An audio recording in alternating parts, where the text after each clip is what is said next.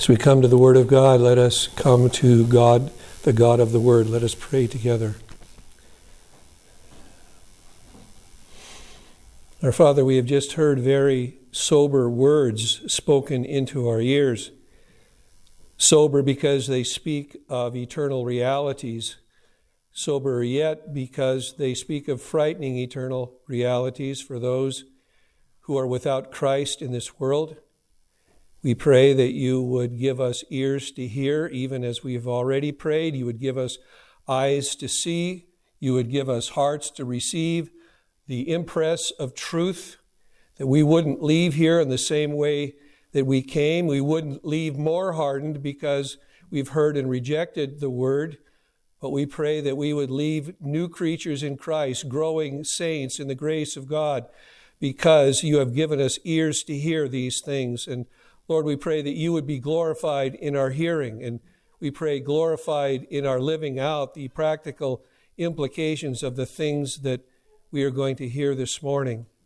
So, Lord, we pray that you would humble our hearts and you would open our ears, and we pray that you would enliven our hearts with your grace. For we pray this in Jesus' name. Amen. It is said that every picture tells a story. And this is certainly true of Jesus' parables. They are moving pictures that tell powerful stories about how to live for Christ in this fallen world.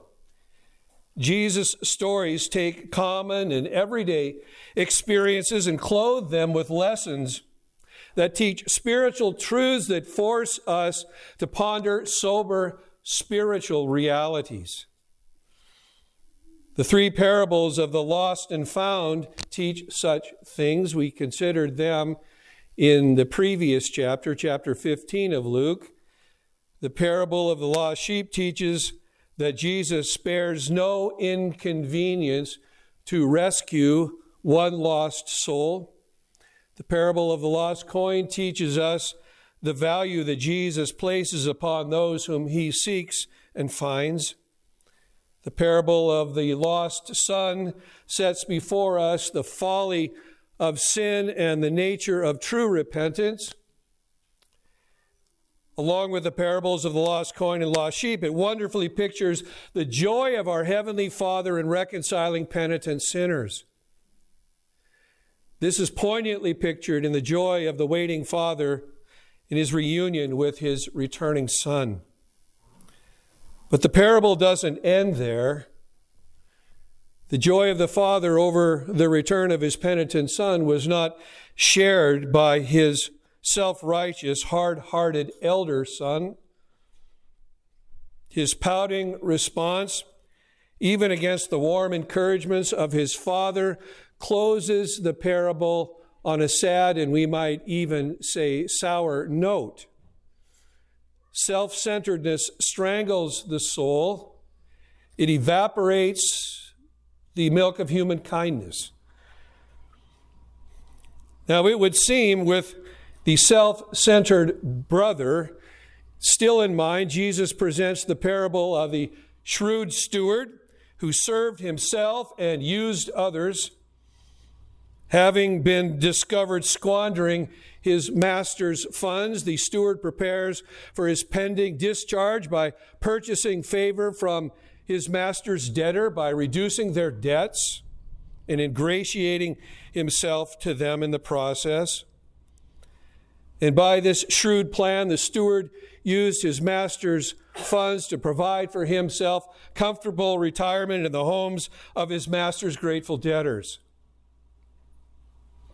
Jesus' application, I think, is this. As Christians, we must be shrewd in how we invest our heavenly master's resources for the benefit of others so that we might be received into eternal dwellings.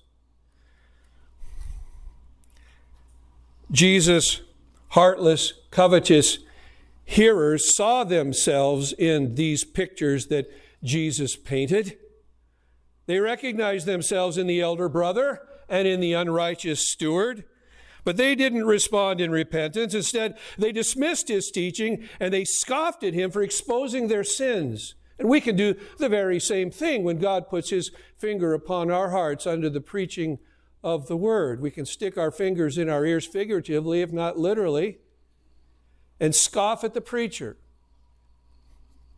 even as they scoffed at Jesus. So Jesus bends the nail over in his depiction in his parable of the rich man and Lazarus. And there he illustrates that the love of money will crowd out love for all others, especially, as we see here, for the righteous poor. And I believe Jesus' point here is unmistakable. We cannot serve both God and money nor can we serve both money and our neighbor. You see, how we use our money and how we use our opportunities for serving God by serving others is a litmus test of our spiritual condition. Commenting on the thrust of the parable of the rich man and Lazarus, one old writer, G. Campbell Morgan, says If a man have wealth, it is a positive sin for him to use it for his own luxury and ease and remain unmindful of the want and needs that lie at his very gate. Money possessing a man is the direst curse, for it hardens his heart and paralyzes his noblest powers. The money of a God possessed man is a blessing, for it becomes the means of expressing his sympathy with his fellows. End of quote.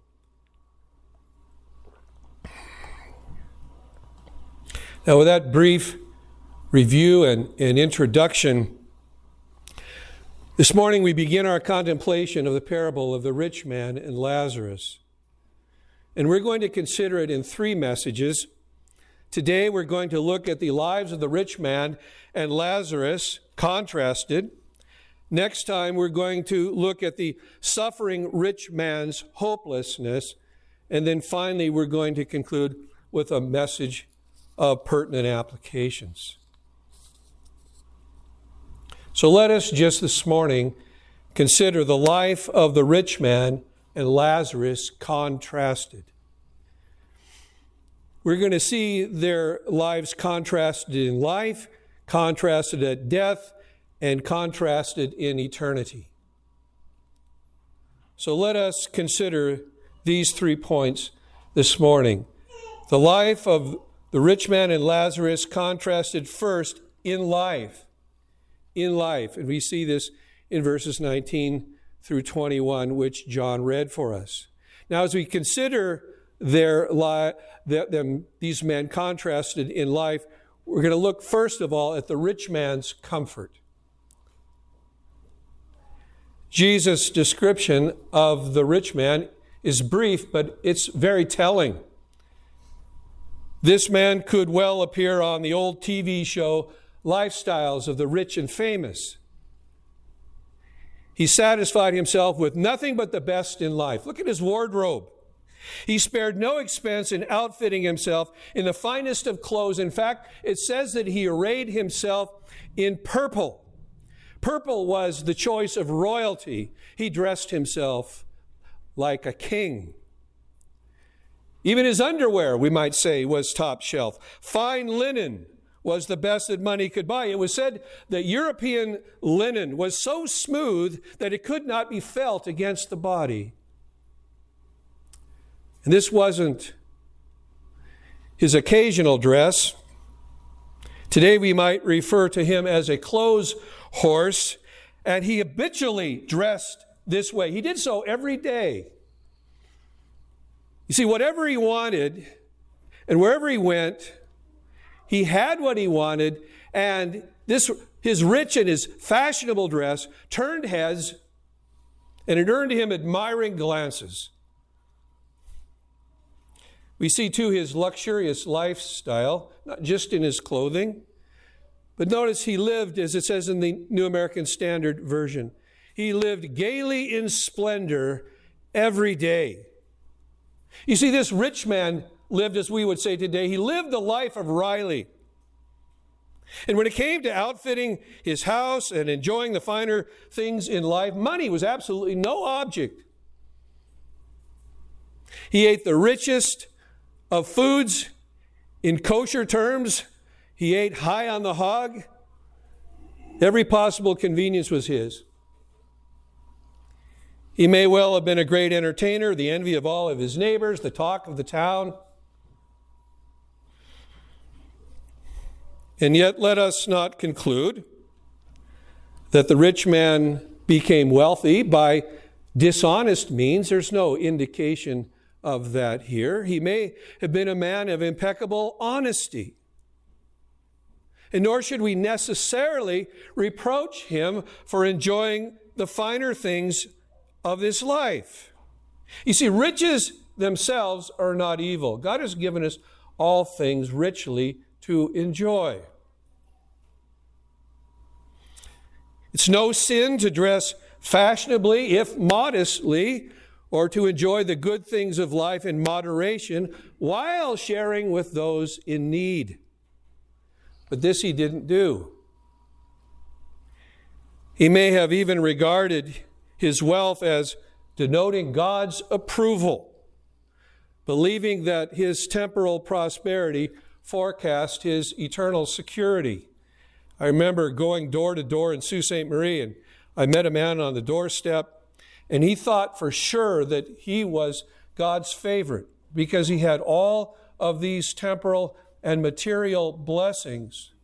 And he thought if he enjoyed these things in this life, what is he going to enjoy in the life to come? But he didn't realize that his goods were his God, and that is the case here with this rich man.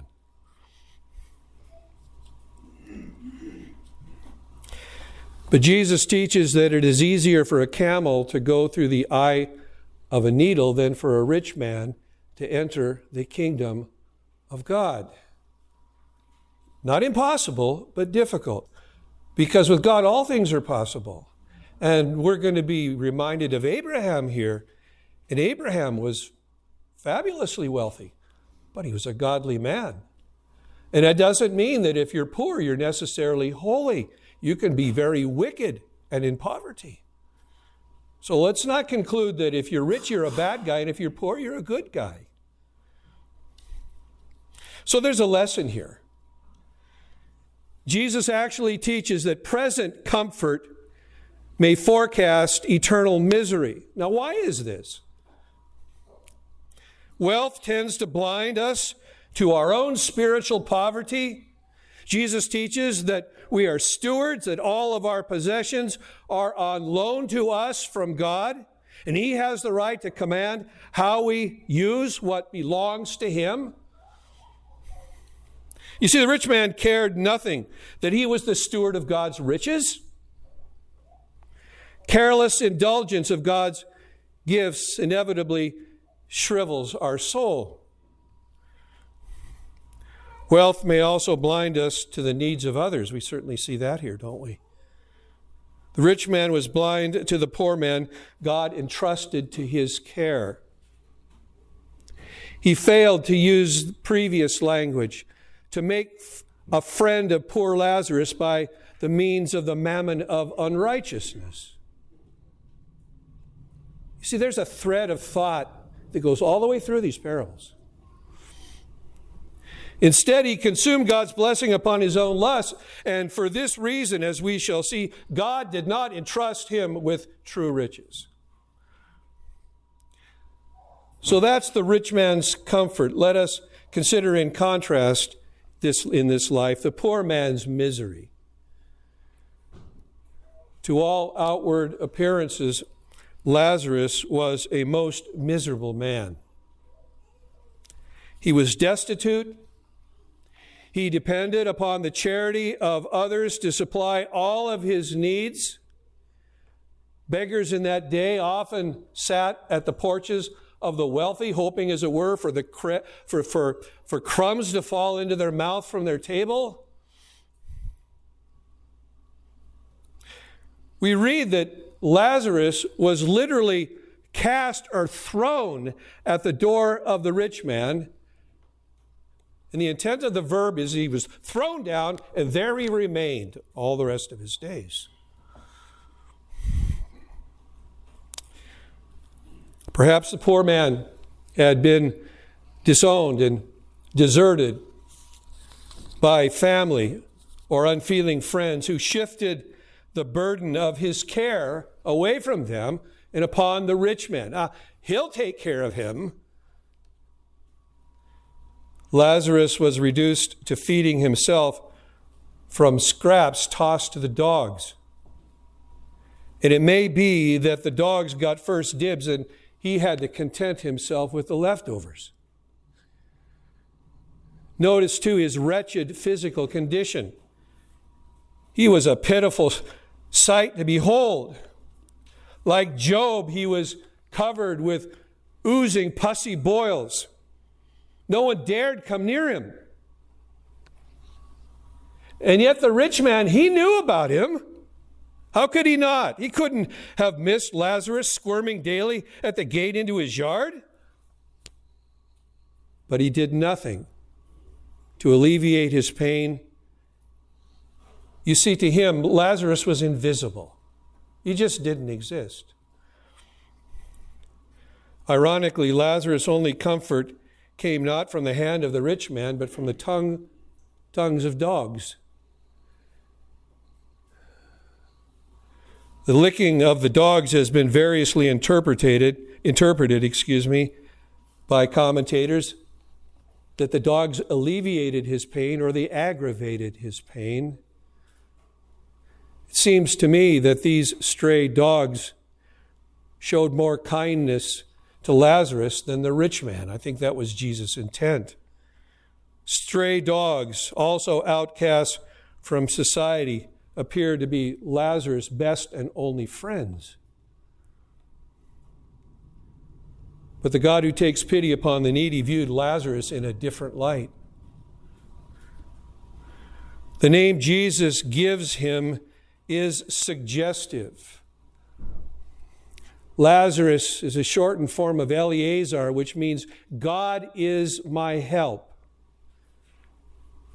And though he was destitute of common comforts and despised by men, Lazarus found his help in the Lord. He was poor in the things of this world, but he was rich in grace. And even while his body suffered, his soul prospered. You see, this pitiful pauper found true and lasting riches waiting for him. And it seems to me that Lazarus here, he suffered without complaint. Why? Because he hoped for the arrival of a better day. He probably knew that his days were numbered that he wasn't long to be upon this earth.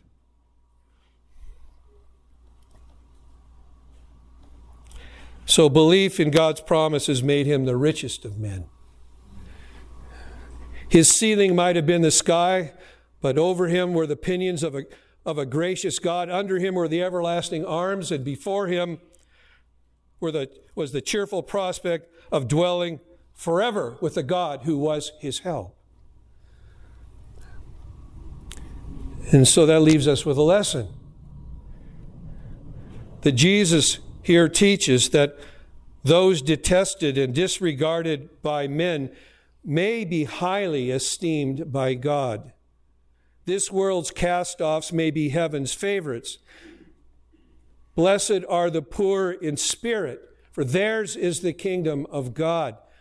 Blessed are those who mourn, for they shall be comforted. So that's the rich man and Lazarus briefly contrasted in life. Notice, secondly, these two men contrasted at death.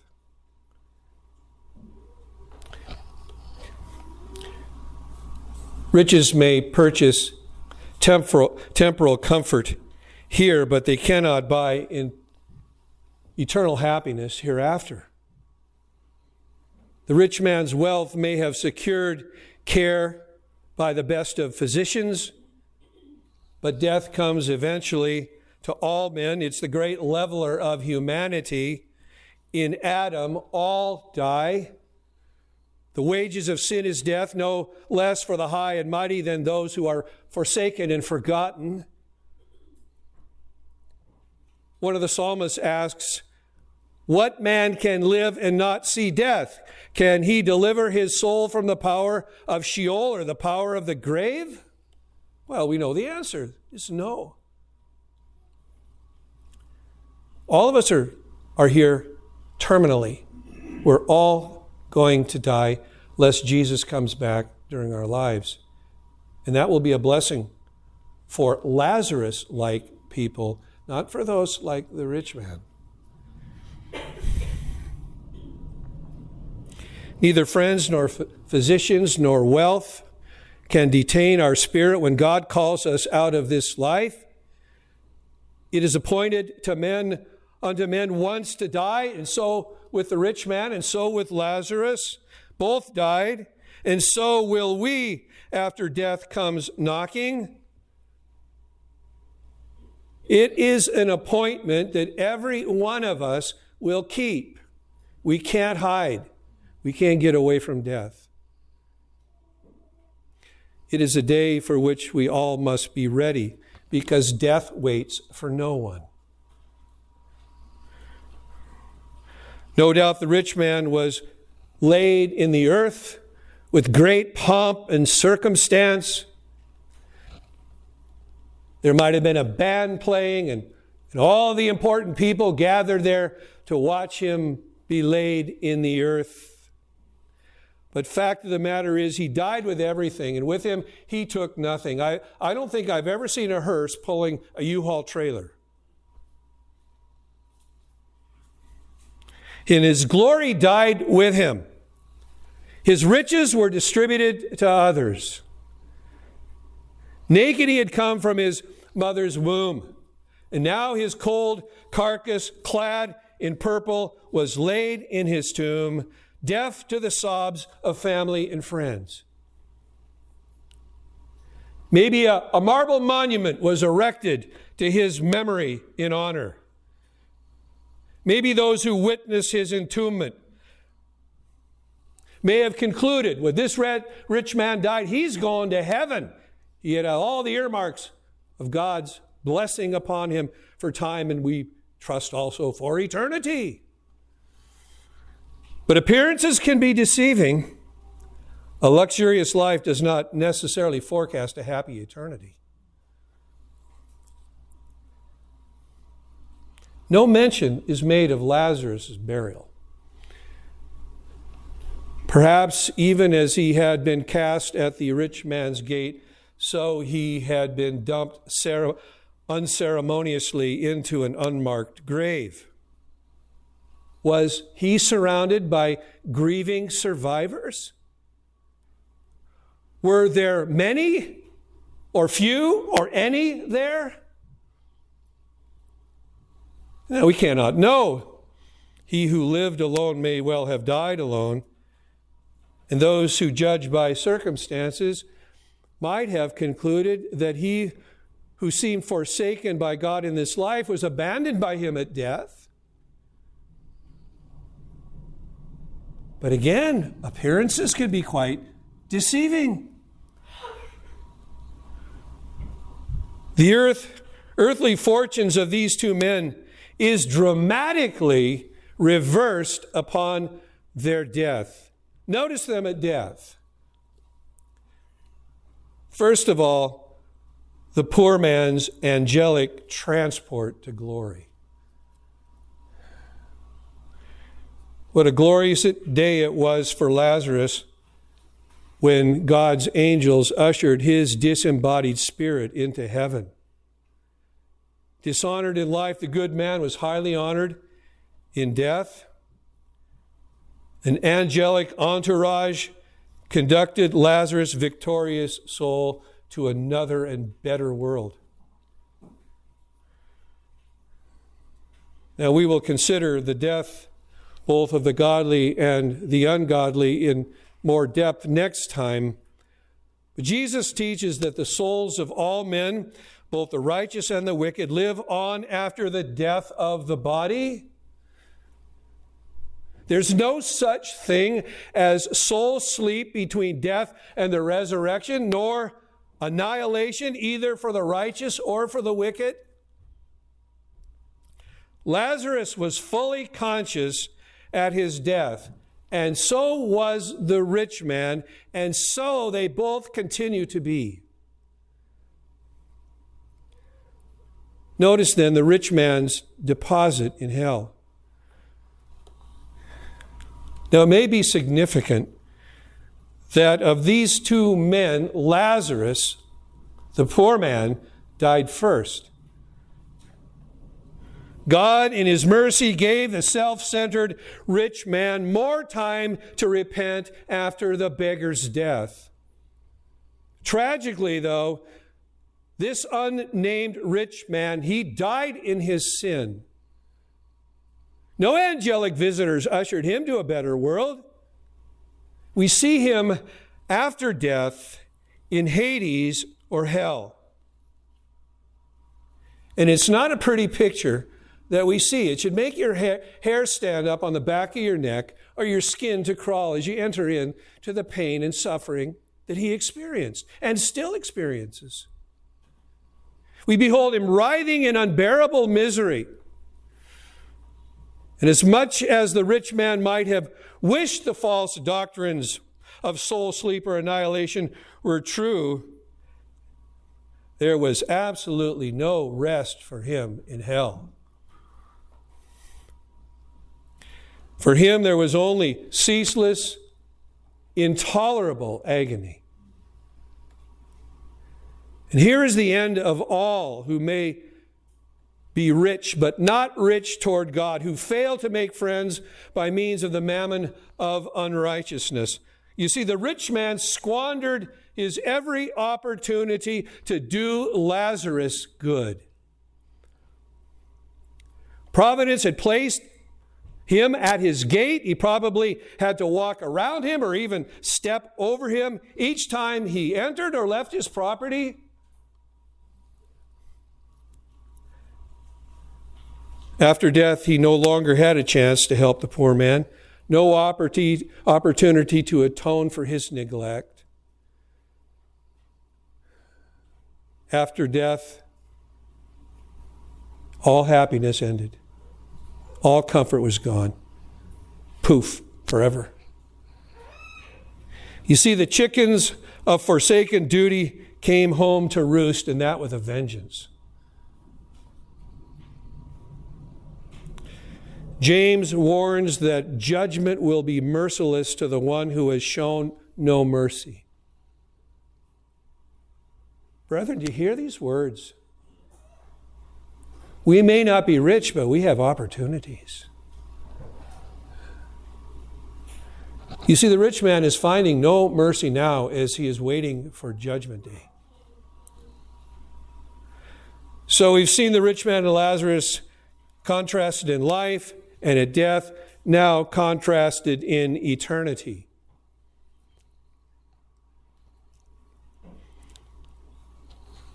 The picture doesn't get any brighter for the one, but only gloomier, but brighter for the other. In this amazing parable, Jesus pulls back the thin veil that separates time from this uh, from eternity in this world, from the next. He teaches crucial truths we must understand if we would be prepared for our own death, which may for some of us be soon, and for other uh, of us a long time away, but certain for us all. He teaches that when we die, our never dying soul becomes separated from our dead body. He teaches that only one of two places awaits the departing soul, either heaven or hell, and that there is no other destination.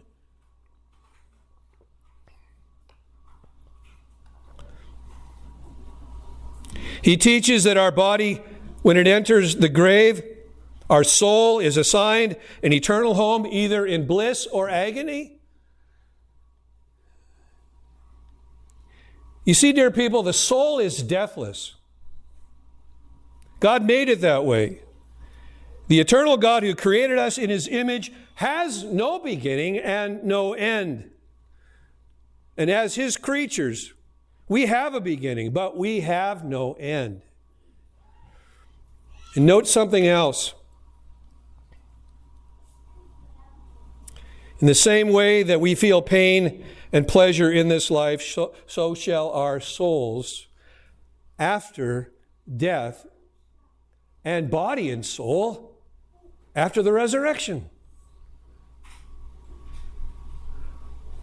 Our decomposed bodies will feel nothing as we await the resurrection, but our souls are very alive and very responsive. At death, we will experience either incredible happiness or unspeakable agony. This is because our soul is deathless.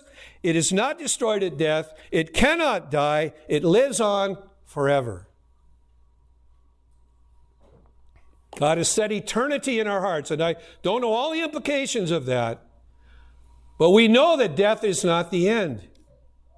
Saint and sinner alike, we may try to convince ourselves if we don't know Christ that death is going to end it all, but it doesn't. No, the end is only the beginning. Notice, first of all, the poor man's comfort. Christ has conquered the final enemy, death. He has removed its terrible sting by his bearing in his own body God's punishment for all the sins of every believer in Jesus. And therefore, we can only say of true Christians that they are in a far better place when they die. We often hear at funerals of unbelievers showed no evidence of the grace of God in their lives. And even if they died an agonizing death, we might say they're in a better place. But, brethren, that's not what the Bible teaches. They're in a far worse place. They never knew suffering like they know it now.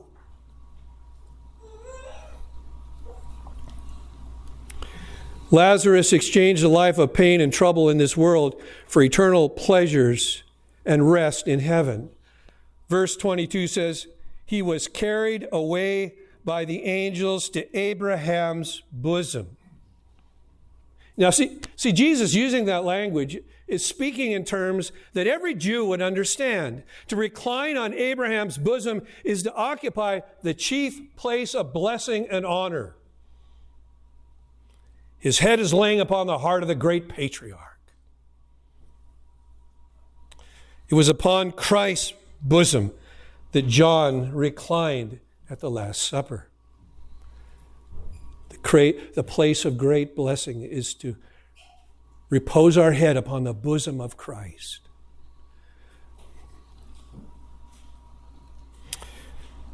Lazarus, the true son of Abraham, rests his head upon the patriarch's bosom.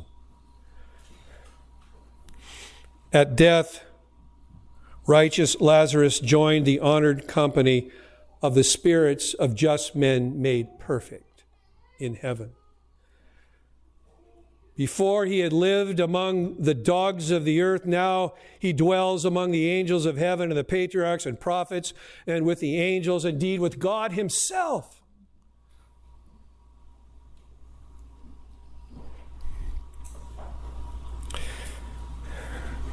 It is paradise promised by our dying Lord to the believing thief. Today you shall be with me in paradise, and that's where Lazarus was when he died. If Jesus' description of Lazarus' unexpected home in heaven didn't shock the Pharisees, surely they would have been appalled at the destiny, the eternal destiny of their champion, the rich man. Notice the rich man's misery. The rich man's destiny is as tragic as it is common. He found that no amount of riches can forestall the day of death. Position and influence in this life does not impress God now in one iota. So, dying in his sin, the rich man feels the unending, unbearable sting of death.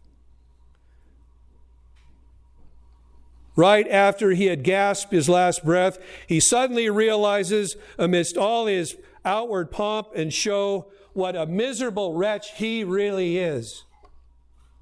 And there's no time to change it now.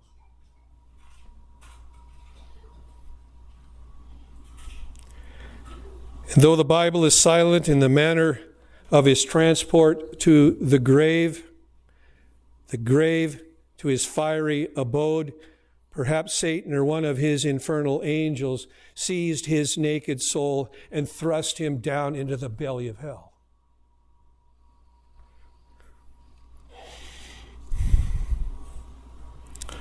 While others were eulogizing him at his funeral, he'd begun experiencing unending agony in the abode of the damned.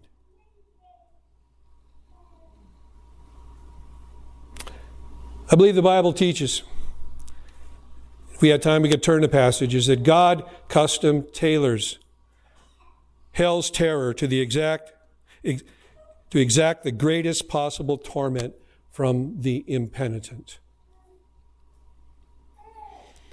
Fire is often used in the scriptures to picture the unspeakable horror of hell. Immediately, the deceased rich man writhes in torment of an inescapable fire. I don't know if you were watching any of the news reports upon the fires in Maui, but they came on like gangbusters. The people weren't even ready for it. It swept, swept all around them. They ran for their lives. And many of them ran all the way to the ocean and it got as far out into the deep water as they could, away from the heat that was coming at them, barreling like a roller coaster. They went out, they dipped themselves in, came up, and they tried to stay cool. They had some relief from the flames, but not this rich man and all those that he represents. He's going to ask, as we're going to see, for a merciful drop of water. But he's denied even that.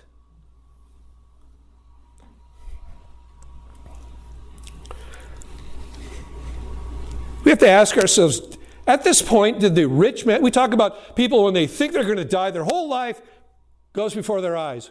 They remember everything. Wonder about this rich man. When he died, and did he review his wretched life and, and now begin to reproach himself for his folly, things he couldn't go back and change? He had lived for himself. He dwelt in opulence. He consumed all of God's good gifts upon his lusts. He had never honored God or given him thanks, nor did he ever lift a finger to relieve the poor beggar's misery. Brethren, the Bible teaches us that God will not be mocked. Now he is reaping what he had sown. He had never helped poor Lazarus when God had given him opportunity after opportunity. And now the rich man is forever barred from God's help. For the one who sows to his own flesh shall reap from the flesh corruption. You see, he had sown the wind and now he's reaping the whirlwind. He now abruptly awakes from his dreamy and cushy life in the fires of unutterable agony in hell. And to increase his agony, he spies Lazarus. Now he opens his eyes and sees him. He sees Lazarus dwelling with Abraham in blessed peace and happiness. And this sight of Lazarus' bliss only heaped more coals upon his tortured soul.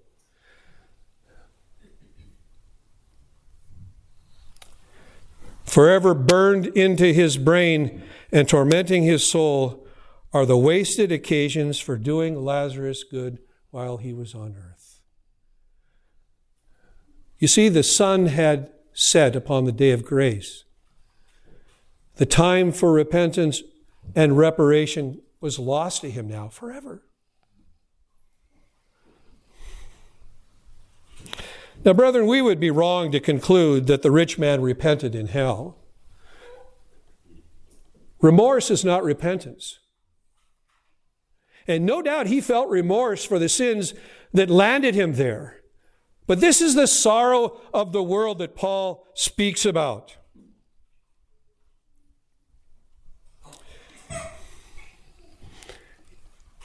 You see, the sorrow of the world only brings death.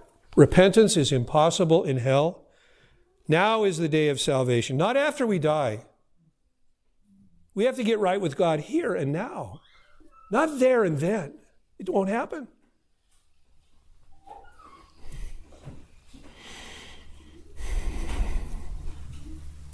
You see, the opportunity for repentance is on this side of the grave.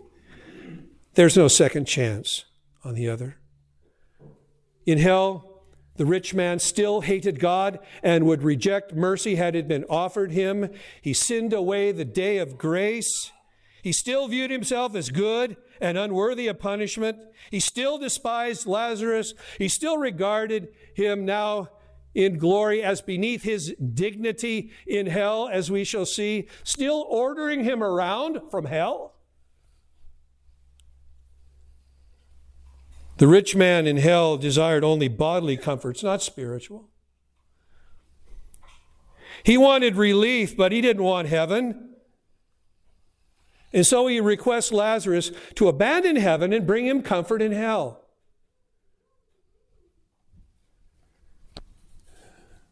Brethren, we are reminded that we die as we have lived.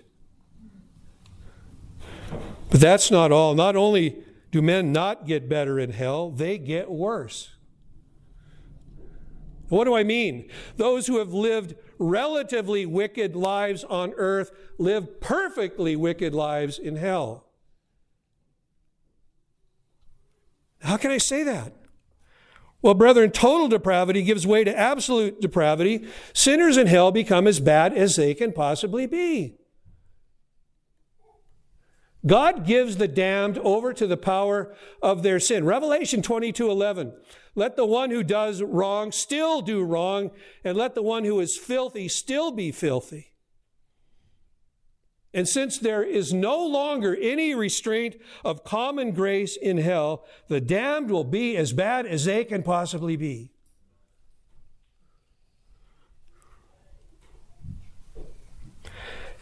Again, what is worse, there is no special grace in hell. There's no repentance from sin, no faith in Christ, no spiritual interest in others' welfare. There's nothing happy, but everything horrific in hell.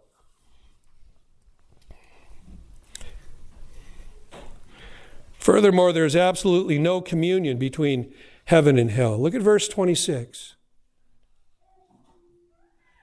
And besides all this, between us and you, there is a great chasm fixed, in order that those who wish to come over from here to you may not be able, and that none may cross over from there to us.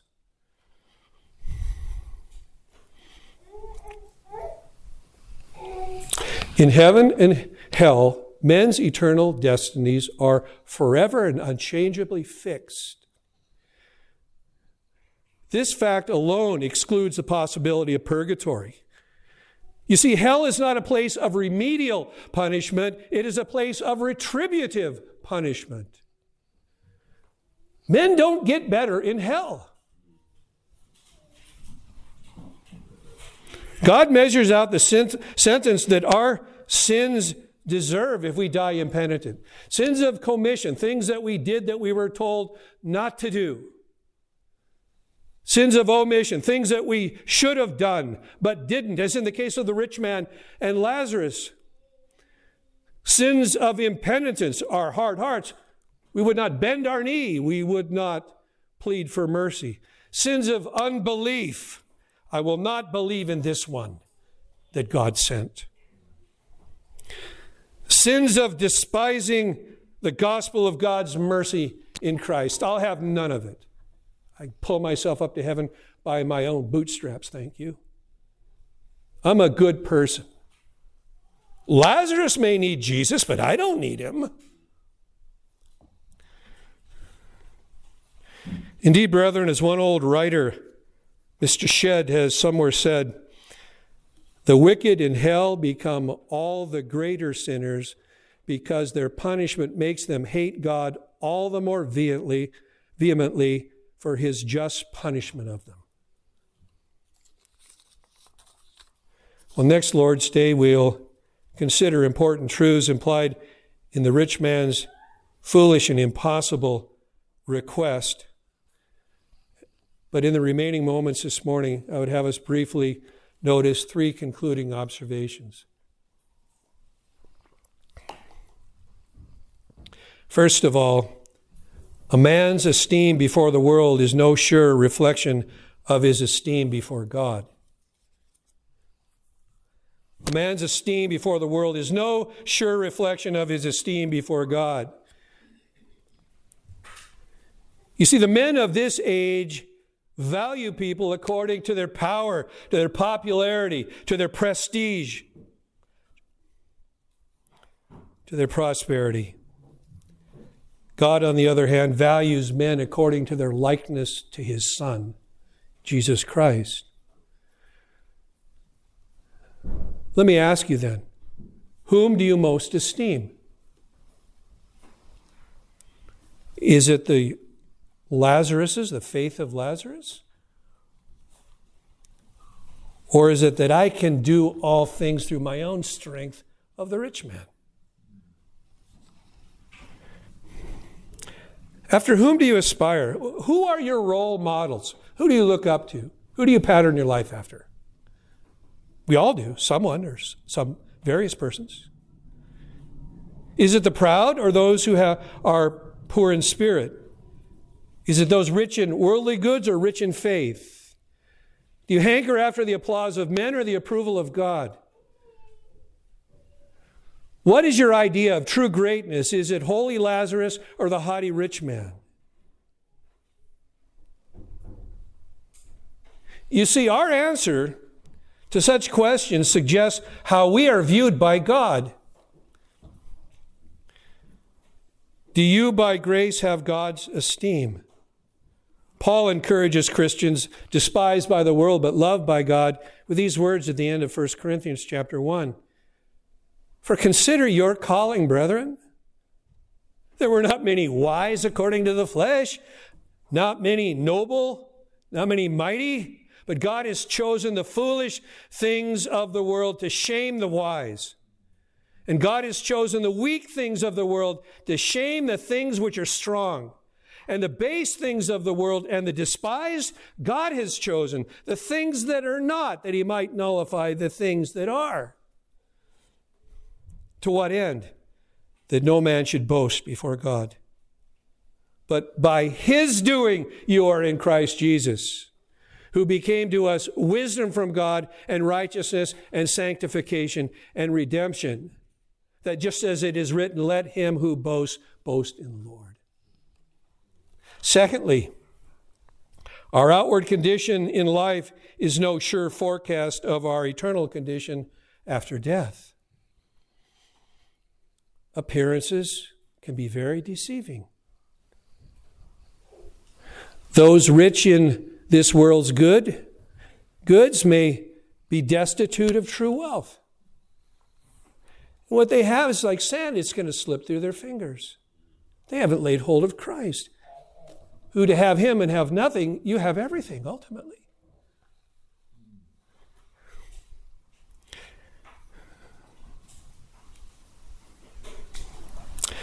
And those poor in things of time may prove themselves rich in eternal treasure. And though they may be trampled on by the boot heels of, of wicked men, they will prove themselves the darlings of heaven at last. You see, each one of us is either laying up incorruptible treasures in heaven or we are stoking the fires of hell by the way we live in this world. Listen to Paul, Romans chapter 2, verses 5 through 9. But because of your stubbornness and unrepentant heart, you are storing up wrath for yourselves in the day of wrath and revelation of the righteous judgment of God, who will render to every man according to his deeds. To those who by perseverance in doing good seek for glory and honor and immortality, eternal life. But to those who are selfishly ambitious and do not obey the truth, but obey unrighteousness, wrath and indignation. There will be tribulation and distress for every soul of man who does evil. Frightening words, are they not?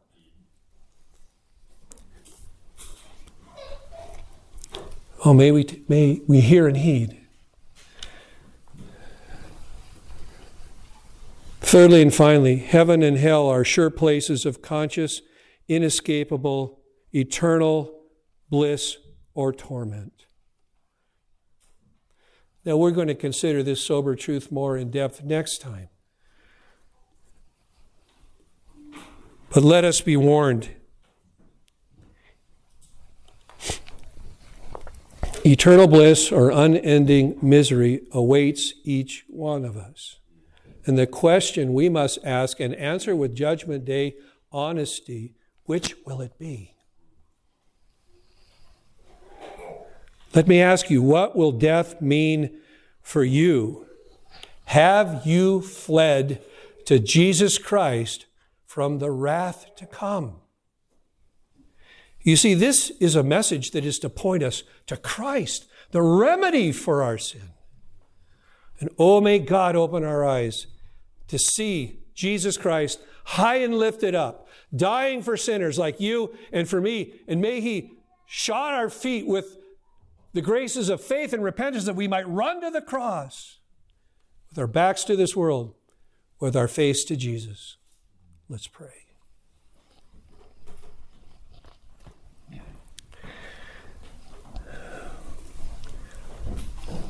Our Father, these are indeed very somber things to consider, but you have put them in your holy word to instruct us upon whom the ends of the ages have come. And therefore, we pray that we would make our calling and election sure. We would examine ourselves and test ourselves to see whether we are in the faith.